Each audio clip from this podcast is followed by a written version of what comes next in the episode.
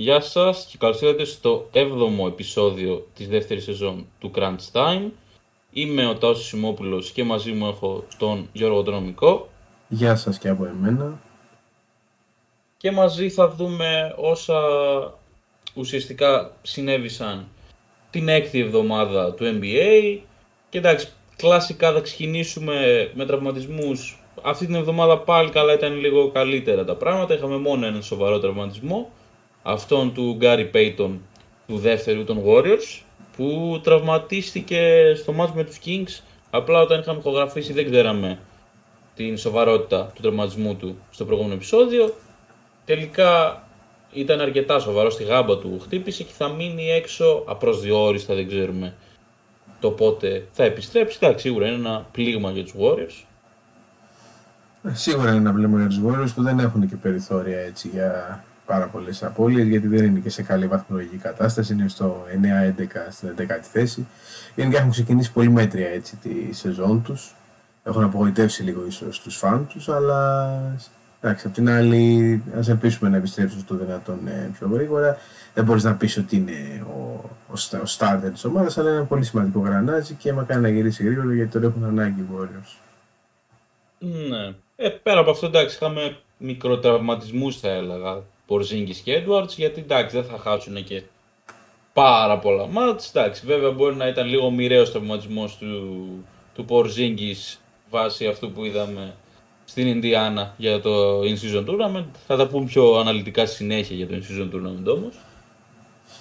Ναι, σίγουρα δεν είναι κάτι σοβαρό και των δύο. Απλά ναι, ίσως στήχησε αρκετά ο τραυματισμός του Πορζίνγκης για τους Celtics γιατί δεν έχουν και κάποιον παίκτη έτσι να τον αντικαταστήσει επαρκώς ώστε να μην φανεί η απουσία του και όπως θα αναλύσουμε και στη συνέχεια θεωρώ ότι έπαιξε μεγάλο ρόλο στην ήττα του από τους Pacers.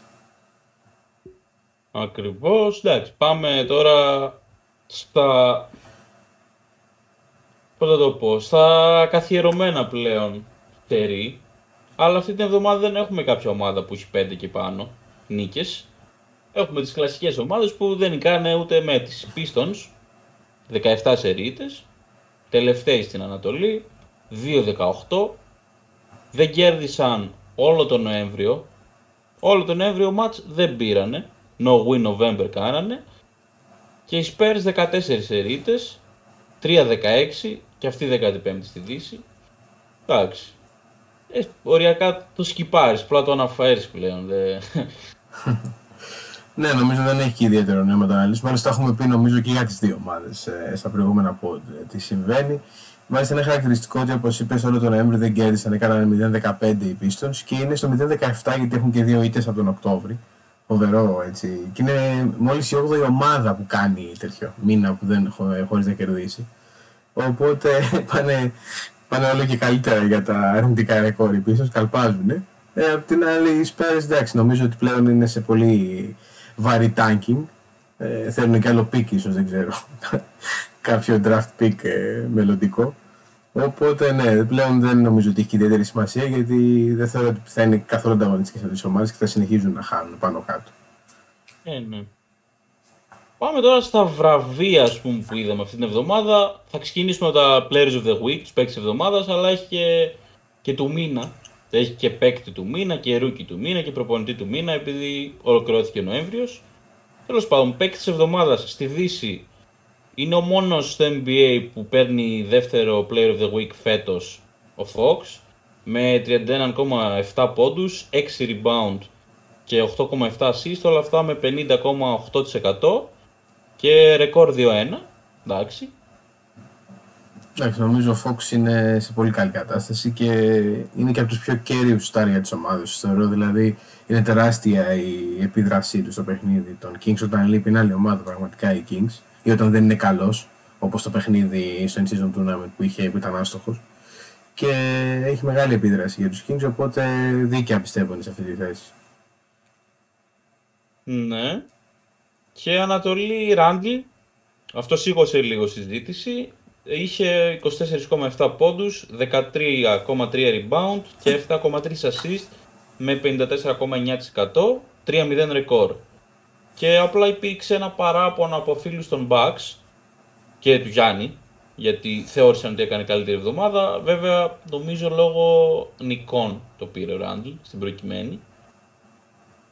Και λόγω νικών, αλλά θεωρώ ακόμα και στην ήττα τους στην season tournament από τους Bucks ήταν εξαιρετικός ο Ράντλ. Ήταν ναι, με διαφορά ο καλύτερος. Ήτανε... Και... Έμεινε εκτός αυτής της εβδομάδας. Θεωρήθηκε ότι είναι στη νέα εβδομάδα αυτό το match που ναι, ναι, ναι. με τον Ναι, κατάλαβα. Ε, εντάξει, ναι, ίσως ε, όπως λες είναι λόγω εικόνα, αλλά θεωρώ ότι το αξίζει έχει κάνει και αυτό και η προηγούμενη εβδομάδα που ήταν πολύ καλή. Δηλαδή δεν, θεωρώ ότι όπως και από τους Ζένα το έπαιρνε δεν θα ήταν άδικο. Ναι. Ε, και πάμε τώρα παίκτη του μήνα. Ήταν πάντως και για Οκτώβρη και για Νοέμβρη. Δεν ήταν μόνο Νοέμβρη από ό,τι είδα. Δύση Γιώκητς με 29 πόντους, 13,2 rebound και 9,2 assist 57,1% field goal και 31,6% ε, τρίποντο και ρεκόρ 12-6. Εντάξει, νομίζω ο Γιώκη το Γιώκη τον ξέρουμε πλέον. Δεν είναι. Πρέπει να μας εκπλήσουν, θεωρώ, και τα, ε, τα επιτεύγματά ναι. του. Και αυτός είναι και ένας λόγος που δεν τον βλέπεις και θεωρώ και συνήθως ακούμε και για MVP στο ένα εύκολα. Γιατί πλέον τον έχουμε συνηθίσει και έχουμε και περισσότερες απαιτήσεις από τον ίδιο και επειδή έχει πάρει ήδη και δύο να, να κάνει κάτι παραπάνω. Ενώ ξέρεις αυτά τα πράγματα που γι' αυτό θεωρούμε δεδομένα, οι άλλοι, άλλοι τα βλέπουν ότι στα νερά του αν παίκτη. Αλλά ναι, δηλαδή αντικειμενικά αν το πάρεις είναι εδραιωμένη κατάσταση. Εντάξει, περισσότεροι στο ένα τον έχουν από ό,τι έχω δει τουλάχιστον. Okay. Ανατολή. Παρόλο που υπήρξε ένα μικρό slump, δηλαδή υπήρξαν 3-4 παιχνίδια που δεν έπαιξε, το πήρε ο Tatum. 27,7 πόντοι, 8,8 rebound και 4,1 assist με 49,4% και 14-4 ρεκόρ. Εντάξει, νομίζω και αυτό δεν χρήζει ιδιαίτερου τη σχολιασμού. Ε, πολύ πολύ δίκαιο. Δεν ξέρω αν έχεις ε, διαφορετική άποψη. Όχι, δεν έχω διαφορετική άποψη. Απλά πούμε, ο Jokic νομίζω έχει πάρει αρκετά περισσότερα player of the month από τον Dayton. Οπότε δεν είναι ότι ξέρεις, είναι παρόμοια περίπτωση. Δηλαδή για τον Tatum είναι όντως κάτι πιο, ξέρεις, όχι σπουδαίο, okay, αλλά κατάλαβες. Σίγουρα, σίγουρα. Γενικά ο Tatum έχει μια υποτίμηση, θεωρώ, από ένα σημείο και μετά. έχει να κάνει με το ότι οι Celtics τα τελευταία χρόνια θεωρούνται ότι έχουν πλήρες ρόστερ και κάπως υποτιμάται η ατομική του έτσι, επίδραση στην ομάδα. Ίσως φταίει και ότι κάπως υπήρχε ένα hype ότι θα το, κάποια στιγμή θα πάρουν τα δαχτυλίδια οι Celtics και δεν το πήραν και κάπως ε, επειδή αυτός είναι το νούμερο 1 έπεσε πάνω του ας πούμε το ανάθεμα, δεν ξέρω τι αποδεί, αλλά το παρατηρώ γενικά δεν, δεν τον βλέπεις να συζητιέται τόσο πολύ όσο με βάση τις εμφανίσεις που κάνει. Okay. Αυτά και με τους παίκτες του μήνα. Rookie του μήνα ε, είχαμε στη Δύση το Holmgren, των Thunder, που είχε 17,9 πόντους, 7,8 rebound και 2,1 block, με 53,7% field goal και 41, όχι, 41% βασικά στο τρίποντο. Γενικά, ναι, και γενικότερα οι Thunder νομίζω κάνουν εξαιρετική περίοδο διανύουν τώρα. Έχουν ανέβει και σκαρφαλώσει και στην κατάταξη πολύ ψηλά. Και κάθε ναι, φορά βελτιώνονται ναι. και νομίζω ότι κάπως μετουσιώνουν και την καλή εικόνα που είχαμε και που τουλάχιστον εγώ είχα και στη, πριν ξεκινήσει το πρωτάθλημα. Δεν περίμενα βέβαια να είναι εκεί που είναι και δεν ξέρω και αν θα είναι sustainable. Αυτό μπορεί να ξεφουσκώσουν κάπως αργότερα, αλλά νομίζω το αξίζει και γενικότερα θα δείχνουν να έχουν μια υγιή έτσι, κατάσταση. Ναι. Στην Ανατολή ήταν ο Hackett Junior τον Hit που είχε 12 πόντους, 3,9 rebound και 2,5 assist με 52,9% field goal και 39% στο τρίποντο και εγώ πιστεύω ότι το πήρε κυρίως επειδή τα πάει καλά η ομάδα του γιατί υπήρχε ένας συγκεκριμένος παίκτης στη Σάρλοτ που έκανε καλύτερο μήνα ατομικά, αλλά δεν κέρδιζε η ομάδα του, οπότε δεν, δεν, δεν πήρε το βραβείο. Ναι, η αλήθεια είναι ότι βλέπουμε ότι τα βραβεία αυτά δίνονται πολύ σε σχέση με το ομαδικό ρεκόρ. Δεν ξέρω αν αυτό είναι ακριβώς δίκαιο ή όχι. Αλλά εντάξει, σίγουρα συμφωνώ με αυτό που λες και δεν είναι και μια επιλογή που. Δηλαδή, όταν θα έθετε στο ερώτημα ποιος είναι, δεν θα σου σκόταν αυτό στο μυαλό πρώτος, πρώτος σίγουρα. Εντάξει, δεν είναι ότι θέλω να το ρίξω, γιατί αντικειμενικά είναι ένα pick που ήταν νομίζω μετά τη λοταρία, ήταν μετά το 15ο pick δηλαδή. Και όντως, πούμε, είναι σίγουρα μέσα στους 5 καλύτερους rookies του φετινού class. Αλλά ναι, okay. Ναι, ναι, συμφωνώ. Και προπονητής του μήνα στη Δύση ήταν ο Chris Finch των Timberwolves που mm. τους οδήγησε σε 14 νίκες και 4 σίτες. Ε, εντάξει, νομίζω και αυτό δεν νομίζω θα διαφωνήσει κανένας και ο μεγαλύτερος εκτός του Timberwolves να είσαι. δεν μπορείς να το αντιπαρέλθεις αυτό. Ναι, και στην Ανατολή δεν ξέρω ακριβώς πώς διαβάζετε το όνομά του, γιατί το έχει, το έχει λίγο ασυνήθιστα γραμμένο. Το όνομά του είναι ο Τζαμάλι Τζαμάχλ Μόσλι, τον Magic, που είχε ρεκόρ, είχε βασικά ρεκόρ, τους οδήγησε σε 13 νίκες και 5 ήττες. Εντάξει, και αυτό, αυτό νομίζω είναι και λίγο πιο άξιο αναφορά, ας πούμε, γιατί και άλλο Timberwolves, δεν λέω ότι είναι εύκολο, απλά είναι καλύτερη ομάδα, έχουν καλύτερες μονάδες και άλλο η Magic. Ναι, σίγουρα αυτό είναι πιο μνημόνιο για τους Magic σίγουρα δεν τους περίμενες εκεί. Εντάξει, θα μου πεις τους Timberwolves τους περίμενες, εκεί είναι νούμερο ένα, όχι. Αλλά. Όχι, δεν τους περίμενες κάποιους καλύτερους. Ναι, ναι, αλλά εντάξει, η Magic δεν τους περίμενε με, με κανέναν τρόπο να είναι εκεί και να έχουν αυτή την εικόνα που έχουν ξεκινώντας κυρίως από την άμυνα και νομίζω το αξίζει και είναι και ένα milestone γιατί εντάξει, δεν ξέρω πόσες ευκαιρίες θα ξαναέχει να κάνει κάτι τέτοιο. Αν και τους και τους Magic εγώ τους πιστεύω, θεωρώ θα συνεχίσουν ε, να πάνε καλά. Δεν πιστεύω θα ξεφουσκώσουν πάρα πολύ. Okay. Πάμε πάντως. Εντάξει. Νομίζω από τα 7 επεισόδια, ξέρω εγώ είναι το έκτο που μιλάμε για αυτούς. Δεν πειράζει, το αξίζουμε. για τους Timberwolves, οι οποίοι είναι η πρώτη ομάδα στο NBA αυτή τη στιγμή. Έχουν το καλύτερο ρεκόρ, 15-4. Έχουν 14 νίκες στα τελευταία τους 16 ματς. Έχουν 4 σερί νίκες. Έχουν τους δύο μοναδικούς παίκτες στο NBA που κάνουν 50-40-90 σεζόν, σε ποσοστά δηλαδή 5% field goal, 40% τρίποντο και 90 βολές, δηλαδή τον Towns και τον Naz Reid, αυτή είναι. Αλλά παρόλα αυτά, εγώ αυτό που θέλω να συζητήσουμε σήμερα, άσχετα από όλα αυτά, είναι το trade του Gobert που είχε συμβεί και πέρσι επειδή δεν κατέληξε και με τον καλύτερο τρόπο η σεζόν των Wolves, έβλεπες πολύ hate ας πούμε ρε παιδί μου, ξέρω εγώ τι κάνανε, μεγάλο λάθος, άμα δεν είχαν κάνει το trade θα ήταν καλύτερα και τέτοια. Και νομίζω ότι πρέπει να το δούμε λίγο αναλυτικά για να καταλάβουμε πως εγώ ίσως να ήταν λάθος όλα αυτά που ακουγόντουσαν. Εντάξει, νομίζω ότι εκ του αποτελέσματος σίγουρα ήταν λάθος. Βέβαια, ο Γκομπέρ θεωρώ ότι είναι ένας παίκτης που για κάποιο λόγο συγκεντρώνει πολύ ατομικό hate πάνω του. Δηλαδή και στην ναι. Utah ε, συγκέντρωνε πάρα πολύ hate, ήταν, ε, όλοι εκείνον έλεγαν ότι είναι ο κ. Πέτρης που δεν πήγαιναν τα πράγματα καλά. Δηλαδή, περισσότερο από τον Ντόναβαν Μίτσελ, ας πούμε. Και αυτό έχει να κάνει, θεωρούμε, το τρόπο παιχνιδιού του, επειδή είναι έτσι πιο, αν μπορώ να το πω έτσι, στα ευρωπαϊκά πρότυπα, δηλαδή είναι rim protector, δεν έχει shoot, ξέρεις, είναι πιο κλασικός ψηλός κλπ.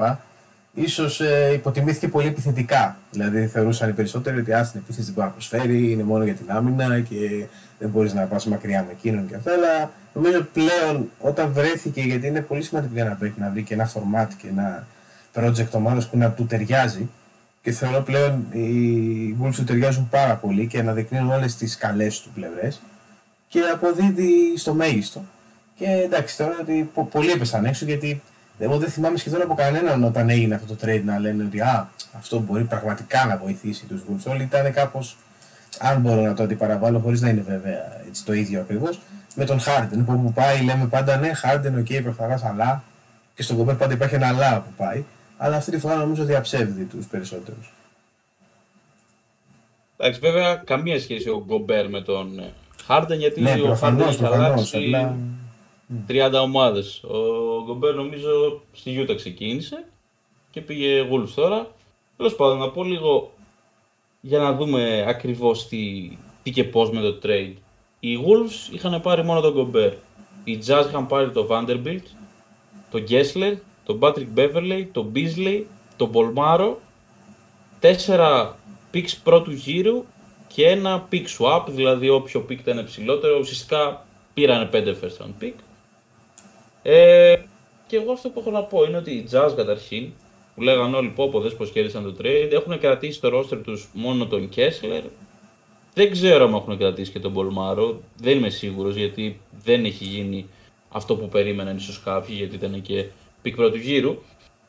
Αλλά όπως και να το δεις, ο Gobert, okay, είναι τίμιος ο Vanderbilt κι έχει χάσει. Νομίζω σχεδόν όλη τη σεζόν έχει χάσει φέτος. Δεν έχει παίξει καθόλου, έχει παίξει λίγο. Κάτι τέτοιο. Τέλος πάντων, αυτό που θέλω να πω είναι ότι είναι ο καλύτερος παίκτης μέσα σε αυτό το trade με πάρα πολύ μεγάλη διαφορά και πολύ δύσκολα κάποιος θα φτάσει στο επίπεδο του. Ίσως ο Kessler, ίσως, γιατί και αυτός παρόλο που πέρσι έκανε πάρα πολύ καλή ρούκη χρονιά, φέτος έχει πέσει. Έχει πέσει. Και το μόνο θέμα που ίσως να είχαμε αυτό το trade είναι ότι δώσανε τόσα picks. Δηλαδή, άμα δίνανε δύο picks λιγότερα, θα ήμουνα full. Δηλαδή μαζί τους. Αλλά στο τέλος της μέρας, άμα θες να κυνηγήσεις πρωτάθλημα, δεν νομίζω ότι χρειάζεται να δώσεις τόση βάση στα picks δηλαδή. Όχι, σίγουρα όχι. Και εντάξει, τέλο νομίζω έκαναν και η κίνησή τους ήταν πιο πολύ για το μέλλον, πιο μακροπρόθεσμη. Γιατί και ακόμα και τα picks, και καλά picks να έχεις, είναι και λίγο τύχη να σου, να σου κάτσει κάποιος πολύ σημαντικός παίκτης. Οπότε δεν ξέρω αν είχαν σκοπό απαραίτητο πρωταθλητισμό όταν κάνουν αυτές τις κινήσεις. Πάντως εκ του αποτελέσματο σίγουρα οι Eagles φαίνονται πολύ πιο κερδισμένοι γιατί δείχνουν να είναι το κομμάτι που έλειπε για να ανέβουν επίπεδο και να είναι full ανταγωνιστικοί. Και πάνω σε αυτό που είπα και πριν με το Harden δεν τους συγκρίνω παικτικά ούτε ότι σύμφωνοι και ο Χάρτιν έχει αλλάξει 100 ομάδες κλπ. Το συγκρίνω πιο πολύ στο, στο hate του κόσμου. Είναι δύο παίκτες που συγκεντρώνουν και ναι, πολύ ναι. hate για διαφορετικούς λόγους βέβαια. Αλλά με αυτή την έννοια τους ε, συνέκρινα. Πάντως, ε, επειδή και εγώ είμαι ένας άνθρωπος που δεν εκτιμούσα πάρα πολύ τον Ρομπέρτο, εκτιμούσα πάρα πολύ αμυντικά για την επίθεση είχα ενδιασμούς. Θεωρούσα ότι ταιριάζει περισσότερο στην Ευρώπη. Δηλαδή στην Ευρώπη θα ήταν πολύ dominant, θεωρώ ο Ρομπέρτο. Ε, αλλά με το σύστημα που έχει ο Wolves, με τον McDallis, με τον Edwards και όλοι τους παίκτες εκεί, νομίζω ότι πλέον έχει βρει το, το σπίτι των εισαγωγικών και πλέον είναι στην καλύτερη φάση. Εγώ δεν θυμάμαι να είναι τόσο καλός άλλη χρονιά, δηλαδή και τόσο θετικά επιδραστικό στην ομάδα του. Οπότε ναι, νομίζω ότι έψευσε και, και εμένα αλλά και, και τους περισσότερους. Ε, Επίσης, εντάξει, τώρα τα picks αυτά που έχουν δώσει, άμα βγαίνουν, okay, πες από πέμπτη και πάνω στη Δύση. Άντε, από, άντε πες από έκτη και πάνω στη Δύση για τα επόμενα χρόνια. Όλα αυτά τα picks είναι πολύ στοιχήματα. Δεν είναι ότι χάνουν τώρα τον νέο Μεσσία. Χάνουν κάτι παίκτες σαν τον Bolmaro που είναι στοιχήματα. Μπορεί να σου βγει ένας, μπορεί να σου βγουν δύο, αλλά δεν θα σου βγουν και όλοι. Και πέρα από αυτό, είναι φαβορή για Defensive Player of the Year τη στιγμή που μιλάμε ο Γκομπέρ και επίσης, εγώ θέλω να πω κιόλας για τον Downs ότι τόσα χρόνια τον παρουσίαζε όλος ο κόσμος, λες και αμυντικά ήταν τραγικός. Φέτος κάνει μια, όχι εξαιρετική, αλλά κάνει μια αρκετά πάνω του μετρίου χρονιά αμυντικά θα πω. Ναι, είναι decent, πολύ ο Downs φέτος. Και δεν είχε ξεκινήσει και καλά, πιο πολύ επιθετικά βέβαια. Αν θυμάστε, είχε ξεκινήσει πολύ στραβά. Ναι, ναι. Και μόλις μπήκε και αυτός στο παιχνίδι, απογειώθηκαν. Και νομίζω ότι δεν υπάρχει και τεράστια αμυντική. Κάποιος να πει ότι είναι μεγάλη αμυντική παραφωνία στους ε, τύπερου. Νομίζω ότι αμυντικά δουλεύουν ε, τέλεια. Ακόμα και οι παίκτες που δεν είναι να πεις καλύτερη αμυντική, ε, δεν είναι κακοί. Δηλαδή δεν είναι, δημιουργούν πρόβλημα. Δεν ξέρω αν έχεις αντίθετη άποψη. Όχι, εντάξει, αυτό είναι και αποτέλεσμα της συνολικής λειτουργίας. Ναι, ναι. Και για την επίθεσή τους είναι καλό κιόλας ότι πες ότι δεν βγαίνουν κάποια πράγματα στον Edwards μία μέρα θα πάρει την ομάδα Towns στα, στις πλάτες του. Και τώρα που έλειπε ας πούμε δύο παιχνίδια, έπαιζε ο Towns για να καλύψει το κενό του.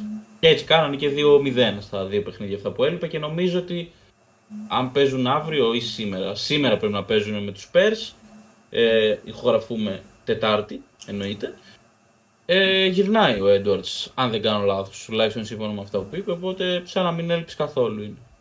Ναι, ναι, και δεν φάνηκε καθόλου στην απόδοση ούτε στήχηση από Γενικά σε κάθε δεδομένη μηχανή λειτουργούν οι Timberwolves. Σε βαθμό που δεν θα το περίμενε πιστεύει και κανείς σε τόσο μεγάλο επίπεδο. Ακριβώς. Αυτά για τους Timberwolves, εντάξει.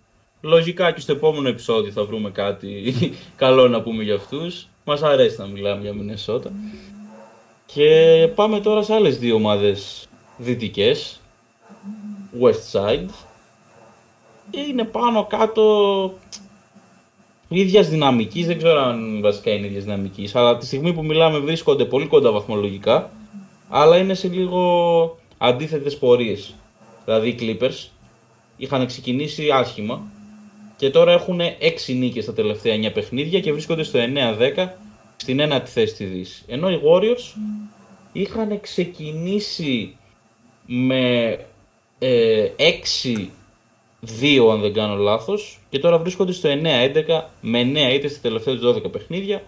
Παίξανε και δύο παιχνίδια την εβδομάδα που μας πέρασε. Το ένα μέσα στο Golden State το πήραν οι Warriors και το άλλο μέσα στο LA το πήραν οι Clippers με game winner του Paul George. Και το παιχνίδι μέσα στο Golden State ήταν back to back για τους Clippers, οπότε okay, δεν μπορείς να πεις ότι χάσανε ε, επειδή δεν τους βγήκε το match, πάντα στο back to back, αυτός που είναι ο ξεκούραστος έχει ένα πλεονέκτημα. Και εγώ θέλω να ρωτήσω σε σένα και θα σου πω και εγώ συνέχεια, ποια ομάδα από τις δύο έχεις περισσότερη πίστη, έχεις μεγαλύτερο faith ας πούμε; Δεν είναι και εύκολη η ερώτηση αυτή, διότι είναι σε παρόμοιο ρεκόρ με αντίστροφη πορεία ουσιαστικά αυτές οι ομάδες. Και οι Warriors μένα με έχουν απογοητεύσει από την αλήθεια λίγο. Όχι ότι τους περίμενα θα είναι από στα πιο υψηλά σύντα, αλλά τους περίμενα καλύτερους η αλήθεια είναι. Και νομίζω ότι όσο ο Wiggins έχει αυτή την απόδοση, δεν προβλέπω να πάει κάπου η κατάσταση. Είναι, έχουν αρκετά προβλήματα και δεν μπορεί ο Κάρι να κουβαλάει πάντα την κατάσταση. Γιατί μέχρι στιγμής όλα τα παιχνίδια που έχουμε δει που έχουν κερδίσει, ουσιαστικά έχει κάνει ένα τρομερό μπάτσο Κάρι. Δεν μπορεί να χάνω κάποιο παιχνίδι σίγουρα, αλλά στα περισσότερα αυτό συμβαίνει. Ε, κοίταξε να δεις. Οι Warriors σίγουρα έχουν μεγαλύτερο know-how. Δηλαδή είναι πρωταθλητές, πολλοί παίκτες, αν και με βετεράνοι πια έχουν, έχουν δει πώ είναι να γυρίζεις, ας πούμε, από να ξεκινάς με άσχημο ρεκόρ και να επιστρέφεις. Οι Clippers ε, και αυτοί έχουν μεγάλο στάρ, αλλά απ' την άλλη δεν μπορώ να πω ότι μπορώ να τους εμπιστευτώ αυτούς τους στάρ. Δεν μου έχουν δείξει και ειδικά όταν είναι μαζί ότι μπορούν να κάνουν κάτι. Και αυτή την έννοια θα βάλω τους Warriors. Αν και με βάση ρόστερ και κατάστασης, οι Clippers φαίνονται πιο. Δηλαδή, αν, αν βγάλω το know-how των Warriors, θα έλεγα Clippers. Αν όμως το βάλω στην εξίσωση, πιστεύω τους Warriors πιο πολύ γιατί είναι, με έχουν πείσει σε παλαιότερα κομμάτια. Οπότε συνεχίζω να έχω ένα κομμάτι πίστης σε αυτούς. Αλλά απ' την άλλη νομίζω ότι όσο ο Wiggins είναι έτσι, δεν. Δηλαδή, εγώ, εγώ σκεφτόμουν, δεν ξέρω αν το σκέφτονται και οι ίδιοι βέβαια, αλλά ακόμη και ανταλλαγή δηλαδή δεν θα ήταν κακή. Άμα συνεχίζει να έχει τέτοια απόδοση τουλάχιστον. Okay, εγώ πιστεύω ότι σχεδόν σίγουρα θα γίνει κάποιο trade στους Warriors. Άμα γίνει κάποιο trade στους Warriors, μιλάμε διαφορετικά, σίγουρα. Αλλά για την ώρα με αυτό που παρουσιάζουν, δηλαδή το άμα παίξει ο Κάρι θα νικήσουμε αλλιώς αλληλούια. Δεν έχω λόγο να πιστεύω παραπάνω στους Warriors. Δεν έχουν βασικά καλύτερο ρόστερ από όποια όπως και να το δεις. δηλαδή το υλικό των Clippers είναι καλύτερο. Αλλά το μόνο θέμα που έχουμε τους Clippers είναι η υγεία. Ως τώρα πάλι καλά, νομίζω δεν έχει χάσει σχεδόν κανένα παιχνίδι λόγω τραυματισμού. Τουλάχιστον από τους Star, ίσως να έχουν χάσει ξέρεις, ένα-δύο παιχνίδια για ξεκούραση, κάτι τέτοιο. Μακάρι να συνεχίσει αυτό γιατί, okay, εμένα μου είναι αρκετά συμπαθή σαν σύνολο. Κυρίως οι δύο τύπου Paul George Kawhi. Τώρα, Westbrook Harden, okay, δεν τους σιχαίνομαι κιόλας, δεν τους μισώ. Αλλά ούτε τους λατρεύω, μου είναι πιο αδιάφοροι. Ενώ ο Paul George και Kawhi μου είναι πολύ συμπαθείς. Τώρα δεν, δεν ξέρω. Νομίζω ότι για την ώρα λέω Clippers. Αλλά θα δείξει. Δηλαδή, πιστεύω θα πάρουν οι Warriors είτε το Siakam, είτε το DeRozan, κάποιον. Είμαι σχεδόν σίγουρος θα γίνει αυτό. Γιατί άμα δεν γίνει, μπορεί να μην μπουν καν στο play Είναι τόσο αδιάφοροι. Σίγουρα θα πάρουν κάποιον και φαίνεται ότι είναι σε το κλίμα που δεν πάνε, πολλά, δεν πάνε πολλά πράγματα, δεν πάνε καλά. Και ναι, συμφωνώ, δηλαδή και εγώ πάνω κάτω αυτό είπα. Δηλαδή, τους σαν ρόστρε τους πιστεύω πιο πολύ τους Clippers. Απλά και οι Warriors, ρε παιδί μου, επειδή έχουν κάνει κάποια πράγματα, μου έχουν δείξει, δεν μπορώ να τους ξεγράψω και να πω ότι α, σίγουρα οι Clippers θα, θα πάνε καλύτερα. Και, γιατί από την άλλη οι Clippers δεν με έχουν πείσει και δηλαδή, μέχρι τώρα. Δεν έχουν κάνει κάποια φοβερή χρονιά. Δεν, ε, το, το καλό βέβαια είναι ότι είναι υγιείς μετά από δεν ξέρω και εγώ πόσο καιρό. Φέτος κάνουν μια χρονιά που οι περισσότεροι παίζουν και δεν ναι, υπάρχει και αυτό το τρελό με το load management που γινόταν που ο Καβάη έπαιζε ένα παιχνίδι και μετά ξανά έπαιζε μετά από 20. Εντάξει, έχουν στρώσει θεωρώ τα πράγματα. Εκεί το έχουν πάρει λίγο πιο σοβαρά. Και ναι, πιστεύω όμως θα είναι κοντά δηλαδή η κατάσταση. Τώρα, αν δεν πάρουν κάποιον οι εντάξει, νομίζω μακροπρόθεσμα σίγουρα οι Clippers θα βγουν από πίσω. Okay. Εντάξει, τώρα που ανέφερες και το κλίμα, τη στιγμή που μιλάμε, είναι σίγουρο τουλάχιστον στο δικό μου το μυαλό, στα δικά μου τα μάτια, ότι το κλίμα που επικρατεί στους Clippers είναι πολύ καλύτερο. Και βασικά καταφέρανε να αναστρέψουν το κλίμα που υπήρχε γιατί όταν βγει ο Harden κάνανε 5 ήττες. Μπορεί και 6, μπορεί και όχι 4. Ή 5 ή 6 ήττες σίγουρα. Και καταφέραν και το αναστρέψαν τελείως το κλίμα και ένας από τους 4 star δεν παίζει. Δεν παίζει ενώ αυτό που θέλουν οι Clippers, ξέρω εγώ, ο Westbrook. Ενώ οι ναι. Warriors δεν ξέρω, νιώθω ότι έχουν πέρα από τις ομάδες που είναι κακές, τύπου Spurs, Pistons κτλ. Νιώθω από τις ομάδες που έχουν, νιώθω ότι από τις ομάδες που έχουν στόχους έχουν ένα από τα χειρότερα κλίματα σίγουρα. Δηλαδή, ναι, δεν, δεν υπάρχει καλό κλίμα εκεί πέρα, ούτε από τους fans, ούτε από τους παίκτες. Έτσι, αυτό το vibe μου περνάνε. Ναι, ναι, συμφωνώ. Είναι πολύ πιο σάντικη η κατάσταση. Γιατί δεν τους, περι... δεν τους περιμένανε και περισσότεροι τόσο κάτω. Δηλαδή δεν, δεν, δεν περιμένανε να είναι και πρώτοι, αλλά σε αυτή την κατάσταση που είναι τώρα δεν το περίμεναν πολύ. Και έχει να κάνει με το ότι κάναν του κάνει οι άλλοι τις περισσότερες φορές είναι κατά των περιστάσεων για μένα. Mm, ναι. Ναι, αν και ο Wiggins τα τελευταία δύο μάτς που έκανε ήταν πολύ καλά νομίζω. Νομίζω γιατί μπορεί να, να υπήρξε ας πούμε ένα μάτς που έπαιξε πολύ καλά, ένα ξέρω εγώ, ενδιάμεσα που δεν έπαιξε και μετά να ξανά έκανε άλλο ένα. Αλλά θυμάμαι ότι σίγουρα έκανε την τελευταία εβδομάδα περίπου δύο καλές εμφανίσει. Ναι, ναι, εντάξει, δεν ξέρω άμα είναι, άμα είναι σημάδι ότι ξέρω εγώ, επίστρεψε, επέστρεψε, αλλά ναι. Ναι, θα τους βοηθήσει πολύ αν επιστρέψει. Πάντω, σε γενική εικόνα δεν είναι καλός. Πέρα από αυτά τα παιχνίδια τελευταία που όντως. Καλά, εννοείται, εννοείται. Και το, το χρειάζεται πάρα πολύ έτσι όπως είναι η κατάσταση γιατί ούτε, ούτε ο Κλέη είναι ο Κλέη που ξέρουμε. Δεν είναι σε καμία περίπτωση Καλά, σίγουρα δεν είναι ο παίκτης πριν τον τραυματισμό του, αλλά ακόμα και μετά έχει και καλύτερες φάσεις. Δεν είναι καλά. Εντάξει, τώρα για Draymond τα έχουμε πει, δεν τα παραλαμβάνουμε. Γενικά δεν. Ο Chris Paul είναι εντάξει, λίγο πριν τη σύνταξη. Δηλαδή έχουν. Ε, ενώ σαν ονόματα λες ότι έχουν πράγματα, δεν αποδίδουν αυτό που χρειάζεται. Okay. Αυτά για εδώ. Νομίζω αρκετά μιλήσαμε για Minnesota, για LA, για Warriors, για LA Clippers γιατί συνήθως LA εννοούμε Lakers. Και πάμε τώρα in season tournament να δούμε τι έγινε στα προημιτελικά. Ξεκινάμε από το πρώτο ματς χρονολογικά. Pacers Celtics που βγήκα σωστός εγώ. Είχα δώσει Pacers, με δικαίωσαν, κέρδισαν 122-112 με triple double του Χαλιμπέρτον, ο οποίος είχε παίξει πολύ μέτρια στο πρώτο ημίχρονο και στο δεύτερο έβγαζε μάτια και ήταν και κλατς. 26-13-10 με 10 στα 18 αν δεν κάνω λάθος. Δεν το έχω γραμμένο απλά νομίζω ότι κάπου εκεί πέρα ήταν. Ε, εδώ πέρα ουσιαστικά οι Celtics δεν, δεν παίξαν καλά να το πω έτσι. Γιατί μπορεί να φαίνεται ότι okay, δεν κάνουν τραγική εμφάνιση επιθετικά αλλά άμα το κοιτάξεις λίγο πιο ας πούμε deep, πιο βαθιά, θα δεις ότι οι Pacers τρώνε παραπάνω πόντους στατιστικά από τους 112 που φάγανε από τους Celtics. Απλά βάλανε ο Tatum και ο Brown πάνω από τους μισούς πόντους της ομάδας και μετά όλοι παίξανε μέτρια. Μέτρια και κάτω του μετρίου κάποιοι εννοείται. Και γι' αυτό εγώ νιώθω ότι δεν καταφέρανε να περάσουν οι Celtics.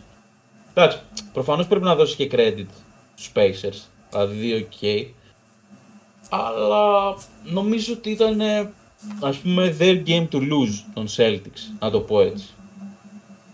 Ναι, σίγουρα ίσως δεν είχαν λοκάρει και το in-season tournament με το ίδιο με πάθος που το έχουν οι Pacers, που την έννοια ότι εντάξει, οι Pacers επειδή είναι και πιο μικρή ομάδα, δεν έχουν τόσους τίτλους, ίσως έχει μεγαλύτερη αξία για αυτούς το in-season tournament. Απ' την άλλη, όπως είπες, τράβηξαν μόνο ο Tatum και ο Brown και αυτοί ακόμα άσοχοι ήταν. Δηλαδή, ο Tatum είχε 2 στα 8 τρίποντα και ο Brown 2 στα 7. Που παρότι σκόρεραν και αυτοί δεν ήταν ιδιαίτερα εύστοχοι. Δηλαδή. Ε, μόνο στο τρίποδο, γιατί άμα δεις το field goal τους ήταν νομίζω ο ένας πολύ λίγο κάτω του 50% και ο άλλος πάνω του 50%. Κάπως έτσι. Ναι, ρε παιδί μου, ενώ ότι δεν είχαν καμιά και αυτοί να πει από τις καλύτερες εμφανίσεις τους. Ήταν καλοί, αλλά δεν ήταν και ισοπεδωτικοί. Και όταν έχεις αυτή την κατάσταση δύο στάρ και οι υπόλοιποι δεν τραβάνε, λογικό είναι να χάσεις. Απλά σε αυτό που συμφωνώ και που είπες πριν είναι ότι οι πέσει όπως έχουμε δει δεν είναι ιδιαίτερα καλοί στην άμυνα. Οπότε οι 112 που δέχτηκαν ε, μοιάζουν επιτυχία κατά μία έννοια για την αμυνά τους, όπως την, όπως την έχουμε δει. Και αυτό καταδεικνύει και πόσο κακό επιθετικό παιχνίδι έκαναν οι, οι Celtics. Και ο Μπάντι Χίλ να πούμε ότι από τους ε, Pacers ήταν καλός με 21 πόντους στα 4 στα 6 τρίποντα. Και εντάξει, νομίζω ότι είναι καλό που μια πιο μικρή ομάδα, μια ομάδα μικρότερης, μια μικρότερη αγορά, ας το πούμε έτσι, κέρδισε τους ε, Celtics. Δεν θα, βέβαια, πάλι δεν θα δούμε τον Back Celtics, το οποίο πάντα δεν το βλέπουμε ποτέ σχεδόν. Αλλά εγώ χάρηκα που πέρασαν οι Pacers. Εντάξει, βέβαια το όνομα του Buddy Hill δεν το συνδέουμε με θετικά πράγματα. Εμένα μου βγάζει μόνο αρνητικά συναισθήματα. Τέλος πάντων. Εντάξει, εντάξει, το καταλαβαίνω. Πάμε στο Σακραμέντο. Είχα βάλει εγώ ο κακόμοιρος ξυπνητήρι. Δεν κοιμήθηκα ούτε τρεις ώρες. Και ξυπνάω να δω τους Kings. Ξεκινάνε καλά. 32-17 ξεκινάει το μάτς, πολύ καλά. Λες εντάξει δεν γίνεται τώρα να, να το τσοκάρουν. Και κάπου εκεί πέρα κάνει ο Fox, ξέρω εγώ, 3-4 λάθη σε 5 κατοχές. Mm. Και χάνει όλο το momentum για τους Kings. Και έχεις και έναν κώνο να παίζει βασικό να πούμε, το, το Harrison Barnes, ο οποίος δεν είναι σε καμία περίπτωση κακός παίκτης. Απλά δεν έχει ρόλο στην ομάδα αυτή τη στιγμή. Επειδή έχει ανέβει ο Keegan Murray, έχει πάρει όλα του τα touches στην επίθεση. Ο ίδιος ο Mike Brown στις δηλώσεις του μετά το ματς είπε: Παιδιά, να ξέρετε, εγώ δεν γράφω plays για τον Harrison Barnes. Δηλαδή, okay, προφανώς θα πάρει κάποια σουτ, αλλά θα βγουν από motion, ας πούμε. Τέλος πάντων, δεν θα βγουν. Δεν θα σχεδιάσει play ο Mike Brown για το Harrison Barnes, κάτι που έκανε πέρσι. Και άμα δεν σχεδιάζει play ο Mike Brown για το Harrison Barnes, δεν είναι χρήσιμο ο Harrison Barnes για τους Kings. Ναι, ναι, καθόλου. Ναι, ναι, όντως. Γιατί αμυντικά, okay, δεν είναι τραγικός, αλλά είναι πάρα, πάρα πολύ αδιάφορος. Ναι, δεν, δεν κάνει τίποτα φοβερό. Και το στενάχωρο είναι ότι okay, ο Fox ναι, ήταν πρώτος σκόρερ των Kings, αλλά δεν έκανε σε καμία περίπτωση καλό παιχνίδι και το λέω εγώ που τον λατρεύω. Και πέρα από αυτό, οι Pelicans βάλανε 127 πόντους μέσα στο Sacramento χωρίς το Zion. Χωρίς το Zion, έπαιξε το Zion. Μην νομίζουμε ότι ήταν εκτός, αλλά έβαλε 10 πόντους. Ήταν ουσιαστικά non-factor. Έκανε μια Harrison Barnes εμφάνιση, ας πούμε. Αυτός που κουβάλισε σίγουρα ήταν ο Ingram, έβαλε mm. κάποια μεγάλα σου το, ο McCollum και εντάξει είχαν και Sherp Jones ας πούμε, που βοήθησε αρκετά. Γενικά οι Pelicans δείχνουν πολύ σοβαρότερο πρόσωπο τώρα που βλέπουν να είναι στο 100% από υγείας. Αλλά okay. Ναι, νιώθω ότι ήταν μεγάλη ευκαιρία για το Sacramento. Παρόλο που κανονικά τώρα πρέπει να πούμε καλά λόγια για τους Pelicans. Κάτι, λίγα είπα. Αλλά μένουμε με πίκρα για το Kings. Με πίκρα. Ναι, αλήθεια και εγώ με τους Kings για μένα. Νομίζω και οι δύο Kings είχαμε δώσει. Αλλά ναι. εντάξει, νομίζω το, άξι, το άξιζαν οι Pelicans γιατί ήταν ε, καλύτεροι από ένα σημείο και μετά ήταν ε, εμφανώς καλύτεροι. Και ήταν καλός ακόμα και ο Βαλαντσιούνε γιατί τους άλλους τους ανέφερες και ακόμα και ο Βαλαντσιούνε βοήθησε 18 πόντους σε 10 rebound. Δηλαδή γενικότερα μοιράστηκε το σκοράρισμα στους ε, Pelicans. Πολλοί παίκτες βοήθησαν. Κάτι που δεν είδαμε δεν το αντίστοιχο ανέφερα... στους Kings. Ναι, δεν, δεν τον ανέφερα τόσο επειδή στο ματσάρισμά του ε, θεωρητικά το έχασε. Ήταν αρκετά καλύτερος ο Σαμπόνι. Ναι, σίγουρα. Εντάξει, απλά ο Σαμπόνι δεν ξέρω πόσοι μπορεί να είναι καλύτερο ο Σαμπόνι στο μαγαζί. Ήταν και ίσως και ο μόνος που διασώθηκε με την έννοια από τους Kings που και ο Φόξ έβαλε τον από αλλά ήταν άστοχος, γιατί κάθε τρίποντα είχε ένα στα Ο Σαμπόνι είχε 26 πόντους, 13 πόντου και 10 assists. Εντάξει, νομίζω triple double και ήταν, ήταν πραγματικά ο μόνος που προσπαθούσε full full και ήταν full committed θεωρώ εκεί. Εντάξει, εγώ τους περίμενα καλύτερος στους Kings. Περίμενα λίγο πιο. να το έχουν ρε παιδί μου το συγκεκριμένο παιχνίδι κυκλώσει λίγο περισσότερο. Σίγουρα το θέλανε πολύ βέβαια. Δεν ε, αντιλέγω. Αλλά ναι, καμιά φορά παίζει και ο αντίπαλος και ο αντίπαλος ήταν καλύτερος. Και εντάξει, και εγώ δεν η αλήθεια είναι προτιμούσα να περάσουν οι Kings. Αλλά εντάξει, και πέρασαν στο άξιζαν και καλώς πέρασαν.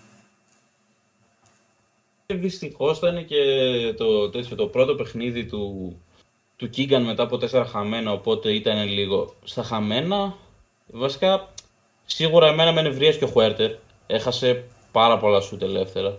Που όποτε πλησίαζαν λίγο, τύπου στους 5, στους 6, κά, κάπου εκεί, είχε ελεύθερο τρίποντο Huerter.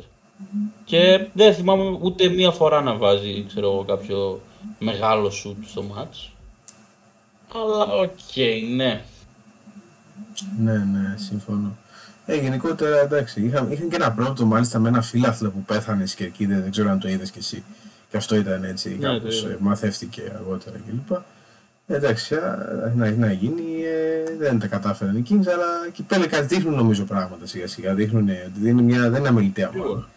Και θα τους δούμε τώρα και στην επόμενη, στους ημιτελικούς να δούμε τι θα κάνουν. Ε, τι λες να πάμε στο Bucks Knicks. Πάμε, απλά για τους Pelicans να πω ότι είναι όχι ακριβώς περίπτωση Clippers, αλλά σίγουρα η υγεία είναι πολύ σημαντική εκεί πέρα. Γιατί εντάξει, οι Clippers πες έχουν δύο-τρει παίκτες που είναι δύο παίκτες βασικά, που είναι injury prone. Αυτοί έχουν έναν, αλλά αυτός ο ένας είναι είτε ο Ζάιον, ρε παιδί, που εντάξει δεν μπορώ να πω την όλη τους η ομάδα, γιατί το είδαμε και με τους Kings ότι δεν είναι όλη τους η ομάδα, αλλά ε, παιδί μου είναι full κρίσιμος. Ναι, είναι, συμφωνώ πάρα πολύ. Ε, να πάμε τώρα στους ε, παιχνίδια των Bucks με τους Knicks. Εντάξει, νομίζω ότι οι Bucks έκαναν ίσως και την καλύτερη φετινή εμφάνιση, αλλά αν όχι την καλύτερη, μία από τις καλύτερες ε, φετινές τους εμφανίσεις. Εντάξει, ο Γιάννης νομίζω ήταν πάρα πολύ καλός, είχε 35 πόντους, 7 ε, rebound, 10 assists και 3 κλεψίματα. Έκανε και αυτή τη φάση που έγινε λίγο viral με διένυσε 22 μέτρα με μια τρίπλα που κλέψε την μπάλα και κάρφωσε στον ε, φνηδιασμό. Γενικά ήταν ε, σε πολύ, πολύ καλή κατάσταση και έδειξε νομίζω και πόσο το θέλει αυτό. Το, το θέλει το πρώτο in season tournament να το πάρει. Είχε 14 στα 21 δίποτε και ένα στα ένα τρίποντο. Χτύπησε, βάρεσε και ένα τρίποντο. Ο Γιάννης ήταν νομίζω ο καλύτερος και ο Λίλαρντ ε, ήταν πολύ θετικός που φέτος έχει πολλές αυξομοιώσεις έτσι νομίζω στην, ε, στην απόδοσή του. Ε, να πω ότι ήταν αρκετά θετικός και ο Μίτλετον, τον οποίο εντάξει, όχι ότι προσέφερε ρε παιδί μου το, ήταν από τους καλύτερους, αλλά πάντα όταν είναι καλούτσικος και ο Μίτλετον ανεβαίνουν οι Bucks θεωρώ. Δηλαδή δεν φτάνουν μόνο ο Λίλαρντ με τον, με τον Γιάννη να είναι. Δηλαδή βοηθάει πολύ ο Μίτλετον. Ο Μπίζλι ήταν πολύ καλός, όπως είπαμε και ο, και ο Λίλαρντ. Γενικότερα ήταν τα καλύτερα έτσι, παιχνίδια τους. Ήταν και πολύ εύσεκα το τρίποντο νομίζω και αυτό τους βοήθησε πάρα πολύ τους Bucks. Ε, τώρα η Νίξ νομίζω ότι πέρα του Ράτλ που ήταν, ε, κάνει μια πάρα πολύ έτσι, καλή εμφάνιση, οι άλλοι ήταν αρκετά άστοχοι οι υπόλοιποι. Δηλαδή και ο, ο Μπάρντ είχε φτάσει 18 σουτ, δεν, ε, δεν, δεν πήρε ιδιαίτερες βοήθειες. Ενώ ο Ράτλ είχε 41 πόντους με 12 στα 17 τίποτα, 2-2 τρίποντα. Ήταν ε, πάρα πολύ καλός. Ε, από ένα σημείο δηλαδή μέχρι κάπου στην τρίτη περίοδο που ήταν κοντά το παιχνίδι, από ένα σημείο τα πάρει σαν γκάζι υπάρχει και δεν ξανακοίταξαν πίσω. Και είναι σίγουρα πανηγυρικά στην επόμενη φάση. Και εγώ μόνο θέλω να πω ότι με έκανε εντύπωση ότι όχι ότι φάγανε 146 οι Bucks, αλλά ότι φάγανε 146 Knicks γιατί okay, όποιος βλέπει Knicks πάνω κάτω ξέρει ότι σίγουρα το στοιχείο που τους χαρακτηρίζει δεν είναι η επίθεση, είναι η άμυνα. Γιατί, okay, δεν τους θεωρώ την, την αγαπημένη μου ομάδα για να βλέπω και ακριβώς για αυτό το λόγο ότι αυτό που τους χαρακτηρίζει είναι η άμυνα. Και παρόλα αυτά παίξανε πολύ καλά. Δηλαδή, βλέπεις τον Άντλ να βάζει 41 πόντους. Δεν θυμάμαι τώρα τα υπόλοιπα στατιστικά του, αλλά είχε 14 στα 19. Και να χάνουν, σίγουρα καταλαβαίνεις ότι οι άλλοι πρέπει να παίξανε σχεδόν τέλεια, ξέρω εγώ. Ναι, κάνανε το καλύτερο του παιχνίδι διαφορά και δεν το είδα αρκετό. Ε, είχαν και διαφορετικό, διαφορετικό vibe έβγαζαν σε σχέση με τις άλλες τους εμφανίσεις. Δηλαδή ήταν σχεδόν άλλη ομάδα αν παίζουν έτσι δηλαδή, mm. εντάξει, εκεί τρομάζουν αν παίζουν έτσι. Βέβαια, εντάξει, δεν νομίζω ότι είναι η εικόνα τους, η πραγματική τους εικόνα αυτή. Νομίζω έπιασαν και τα, τα καλύτερα τους παιχνίδια και ήταν όλοι πολύ καλοί. Ε, οπότε, ναι, γενικά mm. για τους Bucks νομίζω το ερωτηματικό τους είναι η άμυνα πιο πολύ. Δηλαδή, επιθετικά θεωρώ, μα έτσι, μα αλλιώς το, θα το βρούνε. Η άμυνα όμως είναι έχει, έχουν χάσει γιατί δεν είναι μόνο ο Τζρου. Εντάξει, ο Τζρου είναι το μεγαλύτερο κομμάτι που λείπει αυτή τη στιγμή από την άμυνά τους. Αλλά... Ε, κυρίως αυτό. Ναι, ακόμα και ο Άλεν που εντάξει δεν τον έχω στην εκτίμηση ο αλλά δεν μπορείς να πεις στην άμυνα βοηθούσε. Δηλαδή ήταν βοηθητικός. Τώρα, ε, ειδικά και με τις, ε, στην αρχή που κάναμε αυτό το πράγμα με τον ε, Λόπες, ο οποίος έβγαινε στην περιφέρεια και έπρεπε να μαρκάρει, δεν δουλεύει πολύ. Εντάξει, αν δουλέψει άμυνα ωστόσο, εντάξει, εντάξει είναι από τις σίγουρα στις top 3 ομάδες για να πάρουν το πρωτάθλημα, αλλά η άμυνα παραμένει ερωτηματικό για μένα.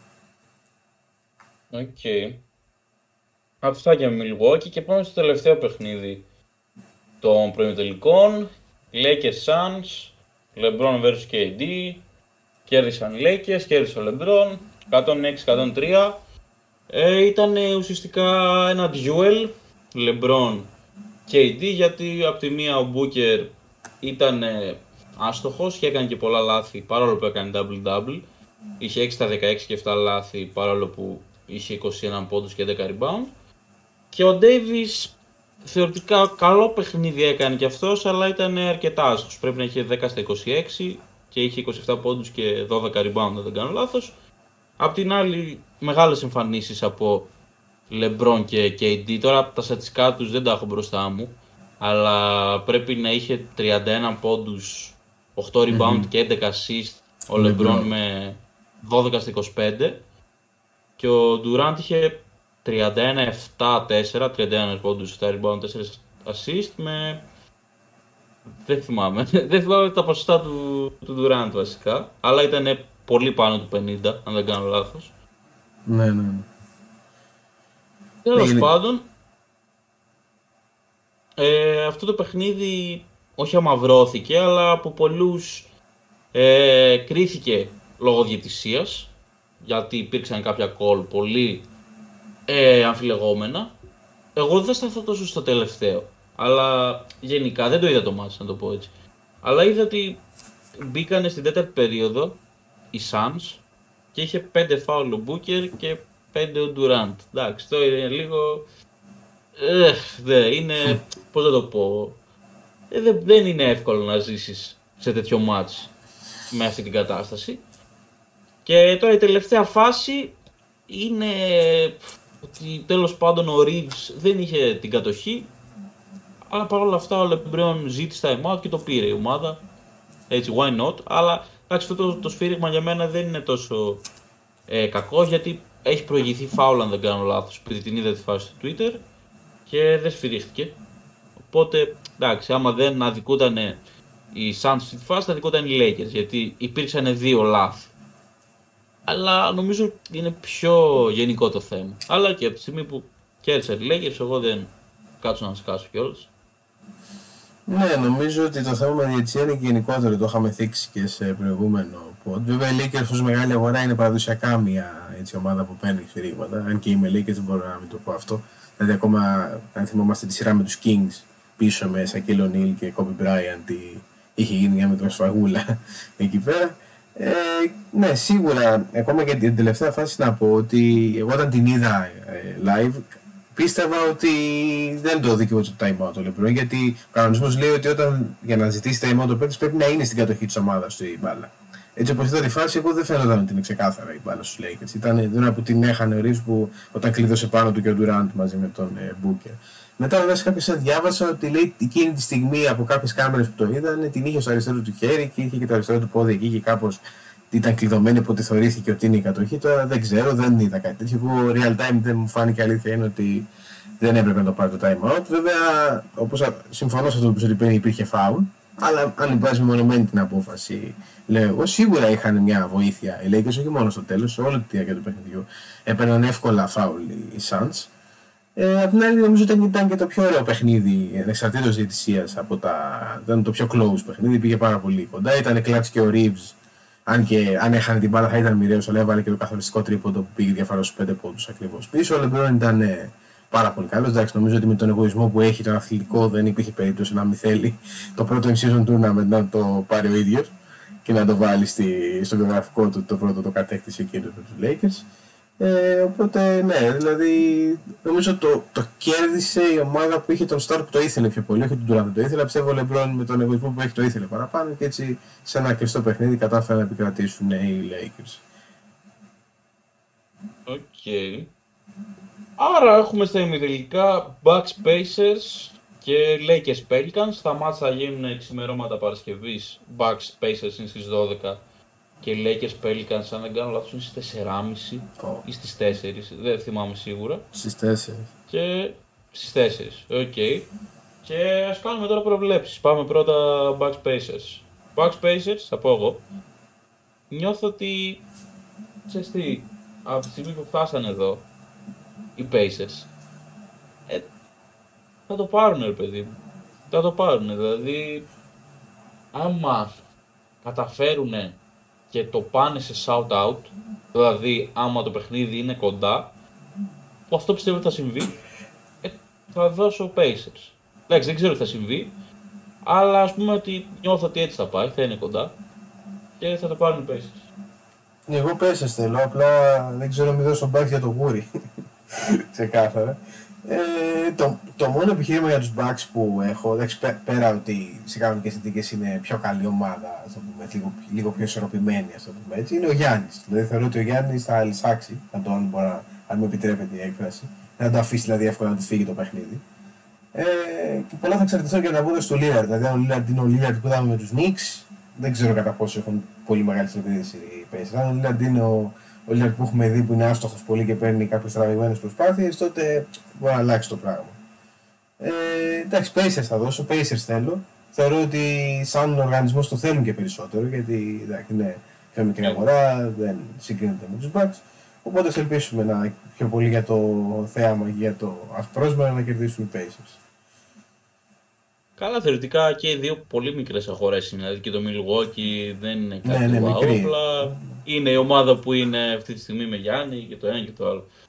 Okay, πάμε και Lakers Pelicans. Εκεί θα δώσω το φαβορί.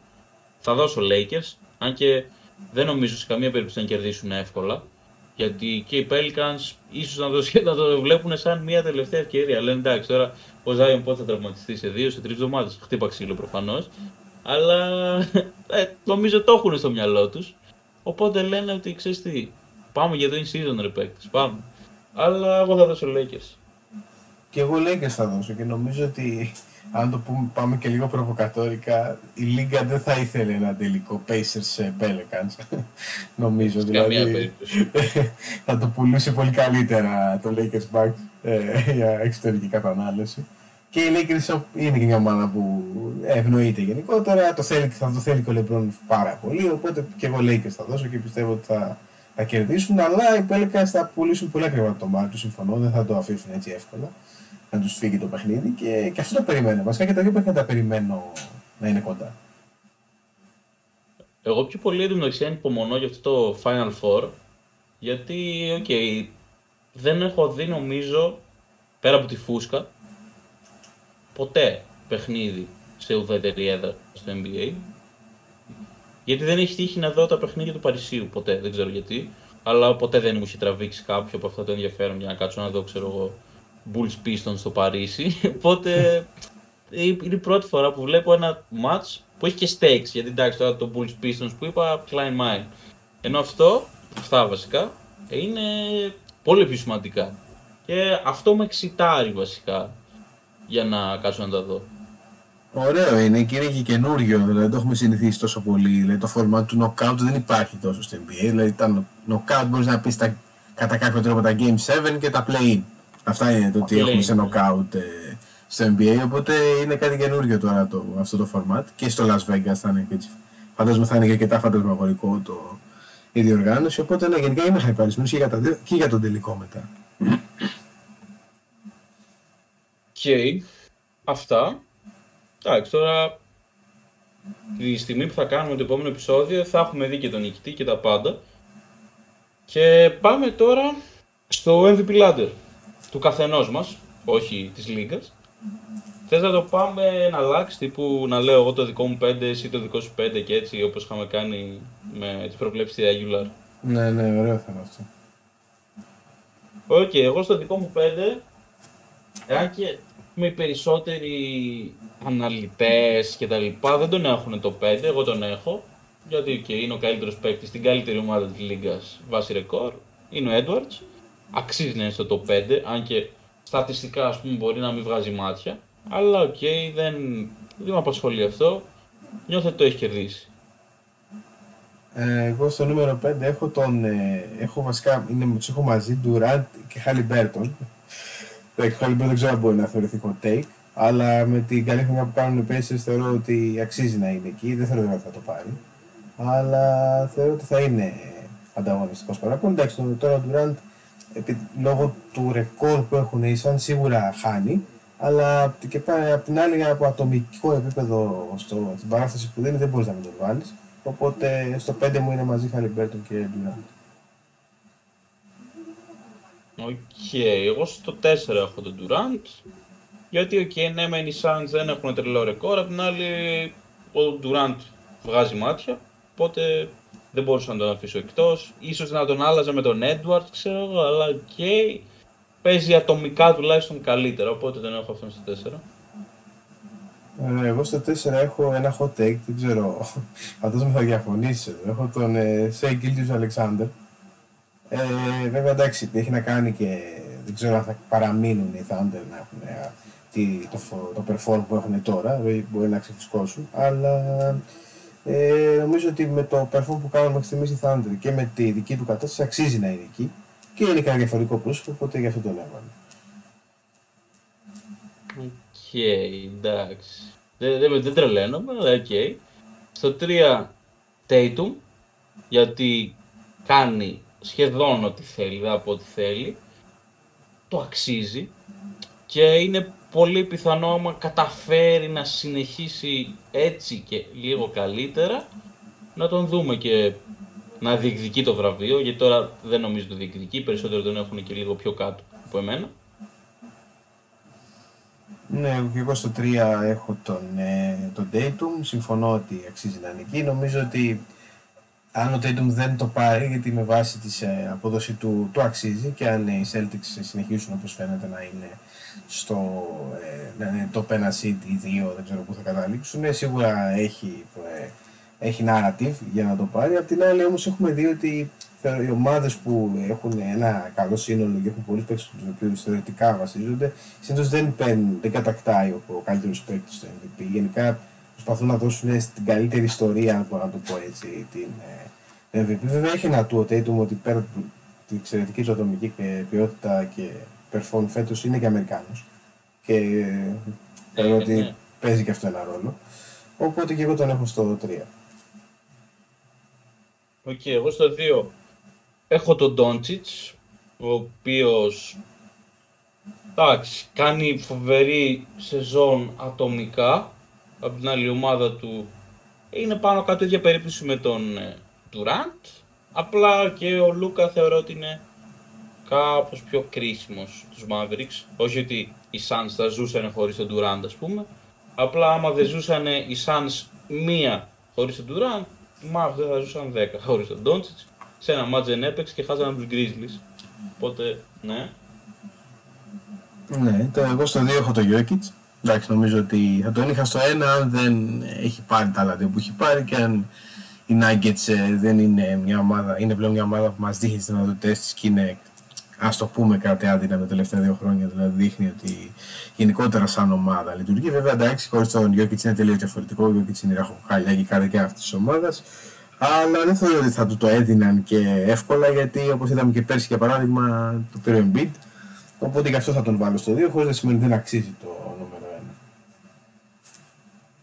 Ok. Okay. Εγώ στο 1 έχω τον Γιόκιτς γιατί κάνει φανταστικά πράγματα ναι, ο μόνος λόγος να μην το πάρει τη στιγμή που μιλάμε είναι το narrative. Αλλιώς από κάθε άποψη νομίζω ότι το αξίζει, εκτός άμα ας πούμε τελειώσει χρονιά και δούμε κάποια ομάδα να είναι με συνταρακτική διαφορά στην πρώτη θέση. Τότε ας πούμε ίσως να αλλάξει και γνώμη, θα δούμε. Αλλά για την ώρα, ok, okay, δεν είναι πρώτη, δεν απέχουν πολύ, οπότε το δίνω. Ναι, εγώ σαν νούμερο έχω τον Ντόντσιτς που ήταν το δικό σου νούμερο 2. Νομίζω ο λόγος που τον έβαλε νούμερο 1 είναι ότι μέχρι στιγμής θεωρώ ότι είναι ο παίκτης που αν έλειπε από την ομάδα του θα ήταν μια τελείως διαφορετική ομάδα. Είναι ο πιο επιδραστικός παίκτης ε, αυτή τη στιγμή. Κάνει και μια από τις καλύτερες, αν όχι την καλύτερη σεζόν του φέτος. Και μερικές φορές δηλαδή με εντυπωσιάζουν τόσο, τόσο μεγάλο βαθμό αυτό που κάνει. Είναι και μικρός, ας το πούμε, δεν έχει ακόμα λόγω της πορείας και των Mavericks ε, καταφέρει να μπει στη συζήτηση. Δηλαδή έχει μπει κατά καιρούς. Η συζήτηση έχει μπει κατά καιρούς, αλλά θα ήθελα να δω και ένα καινούργιο πρόσωπο να το κατακτά. Και εντάξει, ο Γιώργη νομίζω έχει αποδείξει ήδη την αξία του. Οπότε γι' αυτό τον έβαλα στο νούμερο 1 μέχρι στιγμής. Και απλά να πω ότι οι άλλους δύο παίκτες που είχα στο μυαλό μου να τους βάλω που ήταν ο Edwards και ο Fox. Ε, να πω ότι τον Edwards δεν τον έβαλα γιατί εντάξει, πάνε εξαιρετικά οι Timberwolves και θα μπορούσε να είναι με βάση το, την απόδοσή τους. Απλά έθελα να περάσει λίγος καιρός ακόμα για να με ασφάλει να τον βάλω, αλλά θεωρώ ότι είναι και αυτός κάπου εκεί. Και ο άλλος είναι ο Fox, ο οποίος ε, και αυτός και είναι πάρα πολύ καλός. Απλά και λόγω κάποιων ετών που έχουν κάνει Kings και λόγω του ότι είχε τον τραυματισμό που είχε και έχασε κάποια παιχνίδια, γι' αυτό δεν τον, ε, δεν τον έχω βάλει. Ok, okay, μου, μου αρέσει ότι έχω καταφέρει να σε επηρεάσω, δηλαδή σου αρέσουν οι παίκτες που μου αρέσουν. Τέλος πάντων, ε, κοίτα, ο Μάικ Μπράουν είπε κάτι που μου άρεσε πάρα πολύ πριν την ήττα των Kings από τους Pelicans. Τον, ε, βασικά μπαίνει μέσα στην αίθουσα και πριν προλάβουν να το ρωτήσουν λέει θα μου επιτρέψετε σήμερα να σας κάνω εγώ δύο ερωτήσεις αντί να μου κάνετε εσείς. Μου λένε οι δημοσιογράφοι, ναι, βεβαίως. Και λέει αυτός, ποιος είναι ο μοναδικός παίκτης στη Λίγκα που ως τώρα έχει δύο βραβεία φέτος, δηλαδή ε, παίκτη της εβδομάδας; Και λέει ένας δημοσιογράφος χλιαρά χλιαρά, ο Ντιάρον Φοξ. Και του λέει ο Μάικ Μπράουν, δεν σε ακούω για ξαναπές το. Και ο άλλος σχεδόν φώναξε, ξέρω για να το ακούσει. Λέει ο Ντιάρον Φοξ. Και λέει, Α, ο Ντιάρον Φοξ. Και λέει μετά τύπου, ποιος παίκτης, ξέρω εγώ. Δεν είναι σε κανένα στη λίστα για MVP. και το πετάει κάποιος άλλος, ο Ντιάρον Φοξ. Και ήταν πολύ ωραίο γιατί δεν ξέρω, μου αρέσει που ο Μάικ Μπράουν προσπαθεί να, να εκθειάζει τους παίκτες με αυτόν τον τρόπο. Εντάξει, δυστυχώς δεν είναι για top 5, είναι για top 6, 7, 8. Αν και πάλι δεν έχει μπει ακόμα εκεί πέρα για την ώρα λόγω ε, των παιχνιδιών που έχει χάσει νομίζω. Αλλά ναι, εντάξει.